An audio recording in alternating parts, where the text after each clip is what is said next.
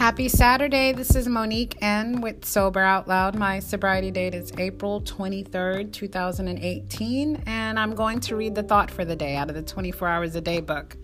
Today is November 23rd, 2019, and here's your thought for the day.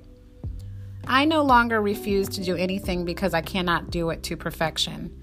Many of us alcoholics use the excuse of not being able to do something perfectly to enable us to do nothing at all. We pretend to be perfectionists. We are good at telling people how a thing should be done, but when we come to the effort of doing it ourselves, we balk. We say to ourselves, I might make a mistake, so I'd better let the whole thing slide. In AA, we set our we set our goals high, but that does not prevent us from trying.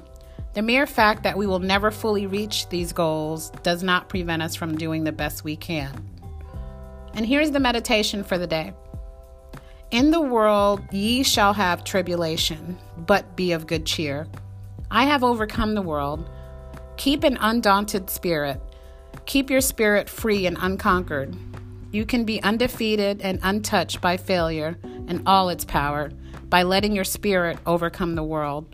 Rise above earth's turmoil into the secret chamber of perfect peace and confidence. When a challenge comes to you, remember you have God's help and nothing can wholly defeat you. And here's the prayer for the day I pray that I may have confidence and be of good cheer. I pray that I may not fear the power of failure. I hope this message is helpful for you today, and I want to thank you for listening. Go, um, I just want to say, have a great Saturday. Bye.